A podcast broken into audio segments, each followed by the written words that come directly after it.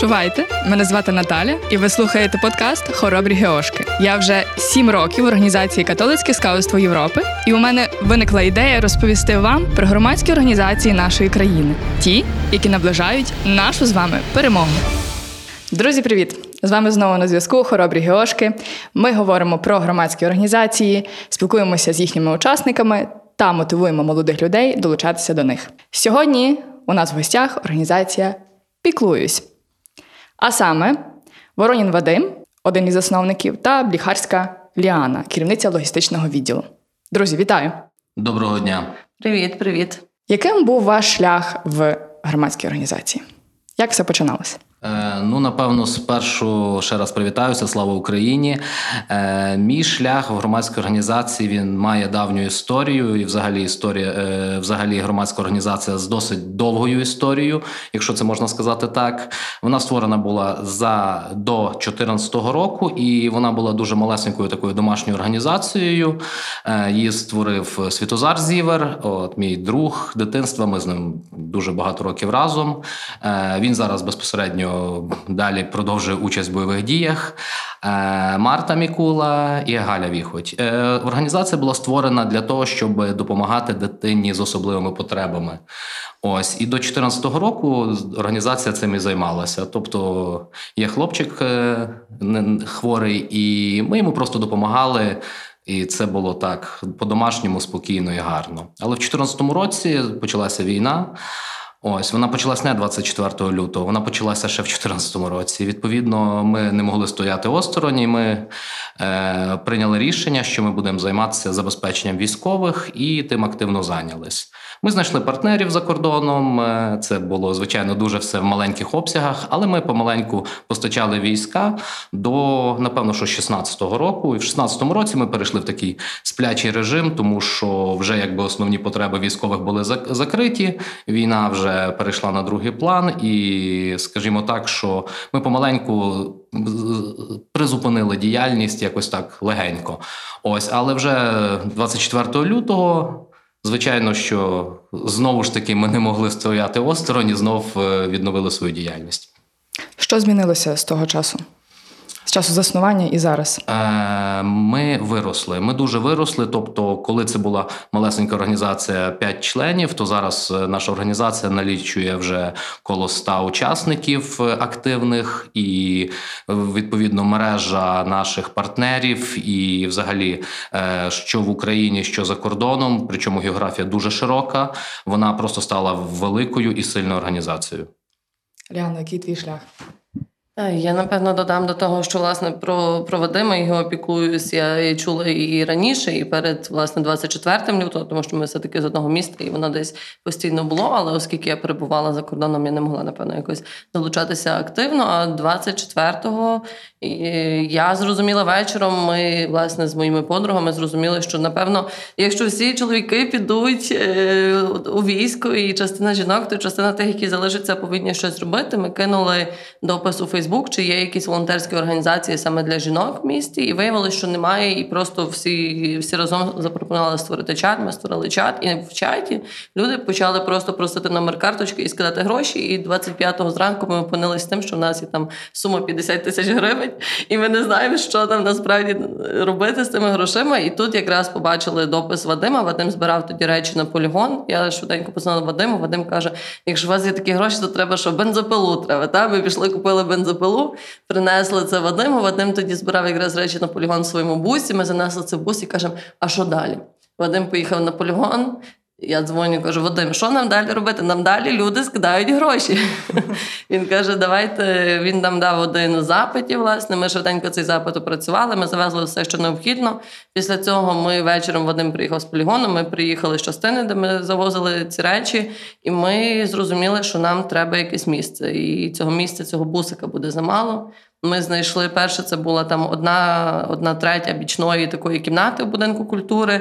Після цього на другий день ми зрозуміли, що нам треба більшу кімнату. Ми спочатку зайняли більшу кімнату, потім ми зайняли актовий зал зал і половину першого поверху будинку культури. І потім ми зрозуміли, що треба ще склади, підключили підприємців. Тепер в нас є два великі такі склади, які нам люб'язно надали наші підприємці. І, власне, один склад нашої медичний склад нашому будинку культури. Так що це все насправді було дуже сильно динамічно і на особистісних зв'язках. Е, Та дуже там цікава. Ще, ще в, буквально в перші дні історія була. Це перші дні. Вони така якась круговерті абсолютна, але ситуація складалась дуже цікаво, особливо по нашій тепер дуже сильній стороні по медичній частині. Е, В мене було три коробки з не- непосортованою якимись медичними засобами, таблетками, якимись бінтами. Ось і я. Теж так само через Фейсбук кинув кліч, що мені дуже дуже потрібна людина, яка мені роз, допоможе розібратися з медичною частиною нашого починаючи, нашої починаючої організації. Ось і прийшла Таня, яка дотепер керує нашим медичним відділом. Це фантастична абсолютно людина. З вона є вона є е, е, лікарем, терапевтом, і вона завідує терапією. Тобто, це людина з, з дуже сильним досвідом і дуже грамотний фахівець. І вона прийшла. Вона, як вона сміялась, що вона прийшла з не з невисушеними волоссям. Вона прибігла, і вона мені почала розсортовувати ті три коробки. І після того воно воно буквально за кілька днів ми почали знімати крісла в актовому залі, ставити якісь стілажі, якісь регали, і почали на них вже систематизувати ту медицину, яка до нас почала надходити. Власне, це дуже цікаво, бо ви називаєте не е, медичний склад або якось по-іншому, а саме медичний хаб. Ми теж зараз в бізнес-хабі, але чому саме хаб у вас так звучить? Тому що це, це дуже динамічне місце. Це не є власне Таня. Вона не вона прийшла тоді. Спочатку почала розсортовувати, але вона за собою привела надзвичайно багато спеціалістів. Тобто, це є лікарі, профільні лікарі, там е, хірурги. В нас є хто кардіологи і так далі. Невропатологи, вона привела за собою фармацевтів, е, студентів, інтернатури медичних закладів, ветеринарів. От, тобто, це все разом було, і, і ми зрозуміли, що це не є склад через те, що це є це є місце, де приходить, сортується і швиденько звідти видається. Так? Тобто там ми не складуємо речі і не чекаємо, що колись це буде потрібно. А ми просто це все робимо дуже швиденько. Тобто прийом і відгрузка він дуже дуже швидкий. Ось. Клас.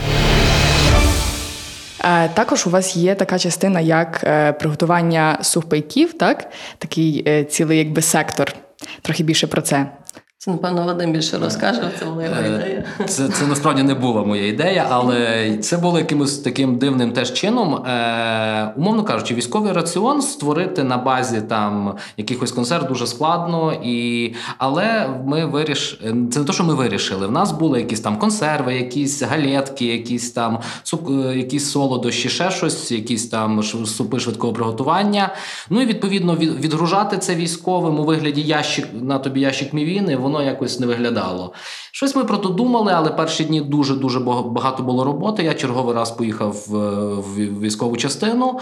Е, приїхав і зауважив, що в нас стоїть машина для герметизації пакетів. І молодь, яка зібралась, просто-напросто знайшли вони десь ті пакети, знайшли вони десь ту машину. Я дотепер не знаю, звідки та машина взялась. От, і вони почали пакувати ці раціони такі денні. Е, Звичайно, що це не є там повноцінна заміна якомусь харчуванню, але і тому ми це назвали не там сухпаями або ж якось інакше. Ми це назвали смаколики. Там їхній склад змінюється залежно від того, що є в нас по факту, але діточки це успішно дуже пакують, і воно насправді відгук, звіск такий їм просто приємно. Скажімо так, кинув два таких пакета собі в рюкзак і пішов десь на вихід, і ти в день маєш що перекусити, перегризти, ну якби хоча б відновити трошки сили.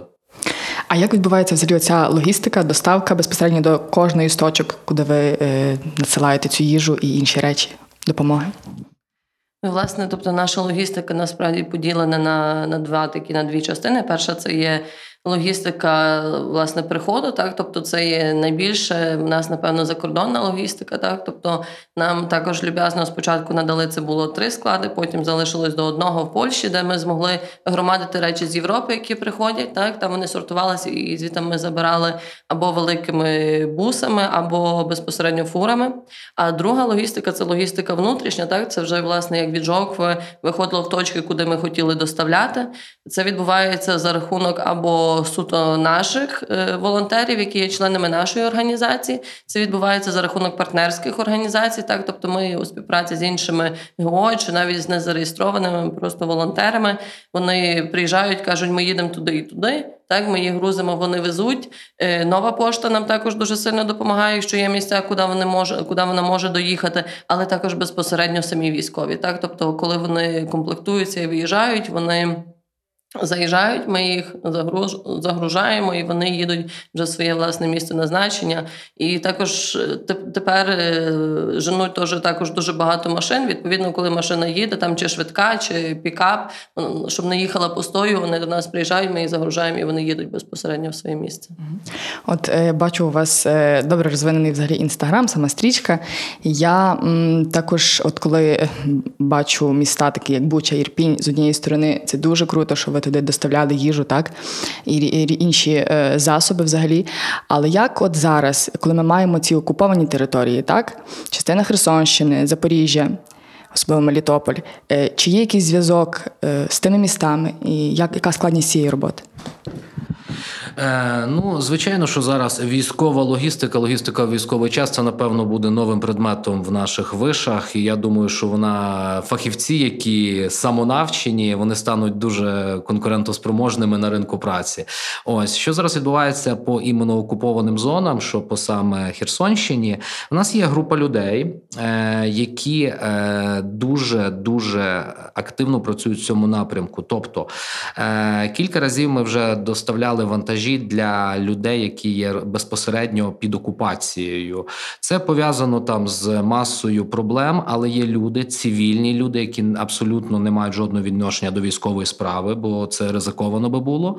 Вони е, все ж таки проїжджають через блокпости і потрошки легковими машинами затягують в ці зони допомогу. Звичайно, це крапля в морі, і ми е, усвідомлюємо, яке наскільки великий рівень там кризи і взагалі страждань. Але ми, по крайній мірі, досить часто відправляємо туди вантажі, і люди кажу, е, пропонуючи хабарі, якісь там е, горілку, вони заїжджають і помаленьку роздають медикаменти і ці, і якісь там банально продукти для того, щоб ці люди мали більше шансів на виживання і полегшити хоч трошки їх страждання. Е, Там навіть вплоть до того, що в нас були зауваження, що у нас дуже багато, умовно кажучи, приходить іноземних продуктів, щоб продукти були українські, тобто, щоб е, загарбники не бачили там німецьких консерв, ще якихось. Тобто за це вони просто починають потім внутрішні якісь там розслідування і шукають звідки це взялося. Ну тобто, це може призвести до якогось ризику для людей, які це безпосередньо доставили в цей регіон. Десь навіть так. Якщо перейдемо до волонтерства, власне, як е, змінилася і кількість, і якість їхньої роботи, можливо, вік також молодих людей, які до вас приходять? Власне, ми з Вадимом, коли їхали, то ми пробували зрозуміти, яка у нас середня вікова категорія, і ми дійшли до того, що, що це дуже тяжко зробити, бо у нас нашому наймолодшому учаснику, нашому волонтеру 10 років, це є Ромчик, який, власне, постійно 12? Ромчику 12, так. Ага, два- 12, так. Він постійно е, пакує власне ці сухпайки і, і нам допомагає все. все. Він дуже гарно власне вміє закривати коробки, які не закриваються. Ось. І, а найстаршому через те, що власне є такий закон, що. Виїжджати право мають люди також 60+. Ось у нас є водії, власне, в такій віковій категорії, які їздять і нам доставляють речі за кордону, так як і перетинають кордон. От в нас є насправді дуже багато молодих людей, так які приходять і допомагають на різних складах. Так, тобто, якщо це власне про медичний там хаб йде мова, то там є студенти і інтернатури. Так, якщо йде мова власне про склади з їжею, гігієною, господарськими товарами, то там є дуже багато наших хлопців. Також це є або студенти початкових курсів, або старшокласники, які нам приходять і вільний час власне допомагають. Чи маєте якісь вимоги? От е, ти повинен бути таким, таким, таким, щоб вступити до нас, прийти до молодої людини, яка до вас забажає? Ну, на на нас насправді є одна вимога, тобто людина мусить бути від- відповідальною і усвідомлювати, що, що вона робить, і що це є власне надзвичайно. Треба бути просто треба, треба відповідально до цього ставитись і розуміти, що ти робиш, для кого ти робиш, так. І- А більше я навіть не знаю, які такі вимоги є. Можливо, тебе щось. Е, ну тут, напевно, якийсь знову ж таки феномен нашої нації, той, що люди, які приходять, які залишаються з нами, е, їм не треба нічого пояснювати. От е, особливо перші тижні, коли дуже дуже велика кількість гуманітарних вантажів з різних країн від різних донорів приходили. Тобто, ми не розуміли, звідки машина приїхала, чия машина, але та машина там розгружалась на протязі там 15 хвилин, 10 хвилин. І просто і дуже в нас ці перші дні також було багато вимушено переселених осіб з тих регіонів Київщини, ще десь, які вже зараз повернулись. Але на той момент вони були поряд з нами. Вони просто приходили, приходили дядьки і сиділи, чекали, чим ми можемо допомогти. І оце вони от зараз ми далі комунікуємо з ними. Вони вже повернулися в їхні регіони, дякувати Богу, звільнені, дякуючи ЗСУ. А, от і це, але це абсолютно фантастичне явище. Ми жодного разу не мали конфліктів. Ми не мали непорозумінь, е, не було якихось явищ, що там десь щось пропало. Тобто до нас іноді потрапляли випадково вантажі для інших організацій. Це були, м'яко кажучи, не дешеві вантажі. Тобто, для, для якогось там підрозділу хтось там замовив, там, умовно кажучи, гарну пташку. Пташки є різного гатунку, але це дорогу пташку.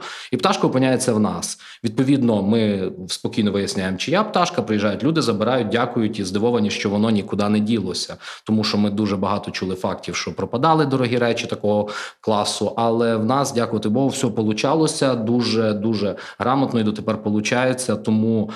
Е, Оця от відповідальність, е, що є ключовим взагалі словом в роботі, це відповідальність. Ти відповідаєш за своїх людей. Я можу спокійно відповідати за тих людей, які працюють поряд зі мною. Я можу відповідати за свої вчинки і так само їхні вчинки. Тобто я абсолютно переконаний, що там все гаразд. Я знаю, що якщо пішла відправка, значить вона дойде. У нас е, практично не було втрачених вантажів. Був один втрачений вантаж, але там, там просто розбили волонтерський бус, розстріляли. Ну він ну зрозуміло, що бойові бойові втрати. Е, були посилки, які поверталися, були які там через е, абсолютно інших людей верталися якимось чудом, тільки тому, що там стояла наша лейба і наш логотип, і вони просто повертались, тому що це піклуюсь, це жоква. Організацію якось знають вже, і воно поверталось. Це здорово. І я зустрічався, напевно, тільки з іменно в тій справі. Я зустрічався тільки виключно з хорошими нормальними людьми. Це дуже тішить, що ми формуємо, напевно, що тими складнощами, які зараз відбуваються в країні, тою бідою, ми формуємо, напевно, нов, нову націю, і це, це супер. Таке в мене питання виникло: чи маєте десь у себе в штабі теж людей е, іноземців, так, які е, допомагають, підтримують? Ми маємо власне один з наших таких ключових людей, ключових учасників. Це є Бурак Бук. Це є власне людина, яка напевно днює, ночує постійно у нас. Власне, на на такій адміністраційній частині, але теж на на складі він він постійно там. І, і власне, ду- дуже цікаво, що він, е, коли його він, в нього прекрасна українська мова, просто прекрасна українська мова. Так, він, він турок, я не сказала, він з Туреччини. Ось, і він е, там були деколи моменти, коли там люди приходять. У нас також є принцип того, що все-таки говорити, використовувати українську мову. Ось і, і були також моменти, коли приходили люди, не хотіли переходити на українську, і Бура каже: Я вас не розумію, давайте англійською або українською. Так, і це дуже цікаво, що це говорила людина з Туреччини. От коли його питати про мотивацію, він такий е, в нас вже є певні власне такі смішні історії, теж пов'язані з бураком, тому що він постійно говорить: треба. Так там щось робили. Треба йти курити. Так далі щось робимо. Так, треба йти пакувати. Так. А я кажу, Бура, ми щось так говоримо. Я кажу, стільки часу у тебе власне тут забираю. Він каже: Ляна, треба. Треба, треба робити все. Ви дуже така для мене багатостороння організація. і Я знаю, що у вас є ще такий видавничий блок. Е, Про довідник сапера розкажете? Е, Довідник сапера це наше, скажімо так, дітище з 2014 року. Тобто його перша редакція була випущена для 184-го навчального центру е, для моїх друзів, і була необхідність в ті роки зробити їм якусь там, е, скажімо, книжечку, яка дозволить хлопцям швидко розпізнавати вибухові всякі речі і що з ними робити. Ну таке банально інструкція для, для солдата. Е, Ми тоді випустили якусь там їх кількість, і в чому сама класна історія, то що відгуки про ці книжки до нас приходили до, до тепер. І вже вийшла друга редакція. Другу редакцію ми вже спільно робили з Кам'янцем Подільським, там де є безпосередньо центр розмінування і навчання. Це навчальний центр. Теж це 143, якщо не помиляюсь. Ось там теж е, наші друзі, і вони попросили, скажімо так, допомогти їм з друком цього довідника. Ми залучили спонсорів. Ми попросили і нам допомогли його роздрукувати. Хоч тираж ж досить дорогий, але довідник абсолютно фантастичний. Він розійшовся. Ми вже певно будемо знов залучати спонсорів для друку наступної партії. Ну вже понад ну зараз е, ми роздали 2000 примірників. Дев- 900 пішло одразу в навчальний центр, там де безпосередньо навчаються сапери. А далі ми вже їх роздаємо по підрозділам, тому що хлопці дуже оцінили там. Чітко розписано, що як, і там ос- ос- основні ці нові боєприпаси, касетні, все решта, щоб хлопці могли з ними працювати. І, і це насправді, м'яко кажучи, рятує життя, тому що ці знання вони дуже багато вартують. Чи в планах є також е, видати щось знову ж таки з військ- військової е, літератури? Е, ну е, зараз ми е, починаємо тісно співпрацювати з кількома організаціями, які займаються саме медициною поля бою. Ось е, і це наше таке спрямування. Останнє, з яким ми найбільше працюємо. Ми працюємо з медиками, ми працюємо з бойовими медиками, парамедиками в підрозділах. Відповідно, ми навіть теж вже робили. Наші дівчата виїжджали в поле і робили хлопцям якийсь мінімальний курс використання тої ж самої бойової аптечки. Ось відповідно, звичайно, що класну літературку треба випускати, тому що людям потрібні знання. Е, тобто, я думаю, що так. Я думаю, що ми зробимо якийсь спільний проект, але вже, вже безпосередньо з іменно фахівцями. Тобто зараз ми спілкуємося з радою парамедиків, е, така основна велика організація України. Ми зараз налагоджуємо співпрацю. От ми познайомилися. Я думаю, що це буде плідно. Я думаю, надзвичайно важливо, що в кожній ніші у вас є дійсно люди відповідальні і якби знавці своєї справи. А на завершення нашого, нашого запису е, я би попросила для наших слухачів таке підбадьорення від вашої громадської організації. Ну, напевно, оскільки ми працюємо все ж таки безпосередньо з військовими, і це наше основне спрямування. Хоча, хоча гуманітарні речі ми теж дуже серйозно закривали, особливо в е, постраждалих регіонах. Ну але вернемося до військової справи. Е, Був я при свідком дуже цікавої картинки. Е, Я приїхав в одне з міст, де формується нова бригада. Ось, ну і там такий вулик, такий мурашник, всі бігають, щось відбувається. Ну і якісь там мінімальна шик... імітація шикування, і е, командир намагається в підрозділі знайти людей, там фахівців. Він каже: повара каже, є, є. Каже, підеш на кухню? Ні, не піду. Каже, медики є, є. Підеш в санчасть? Каже, ні, не піду. Каже, в санчасті дівчата є, все одно не піду. Каже, що ж ти хочеш? Ну і такий крик ззаді: русню різати хочемо. Ось, напевно, що десь оця е, поклик, е, десь оце бажання все ж таки відбити того загарбника і все решта, воно, воно фантастичне. Я спілкуюся з дуже багатьма підрозділами, і оця їхня мотивація, злість, незважаючи на труднощі, незважаючи на брак чогось, незважаючи на все решта, вона фантастична. Вони готові перевертати гори для того, щоб звільнити нашу країну. І тому я думаю, що це напевно на- найбільше підбадьорення для мене є. І так само для команди мені видається, що результати цієї діяльності вони самі по собі мотивують, що ми змогли закрити стільки, стільки запитів і допомогти стільком людям, що воно, воно напевно як наркотик, воно, воно рухає тебе далі. Ти хочеш ще. Тобі мало, і ти хочеш ще, і ще, і все. Тому я думаю, до перемоги і все буде добре. Я бажаю вам просто сили і мотивації працювати надалі. От з нами була сьогодні організація Піклуюсь, яка дислокується у місті Жоква. З вами на зв'язку Хоробрі Геошки. Дякуємо.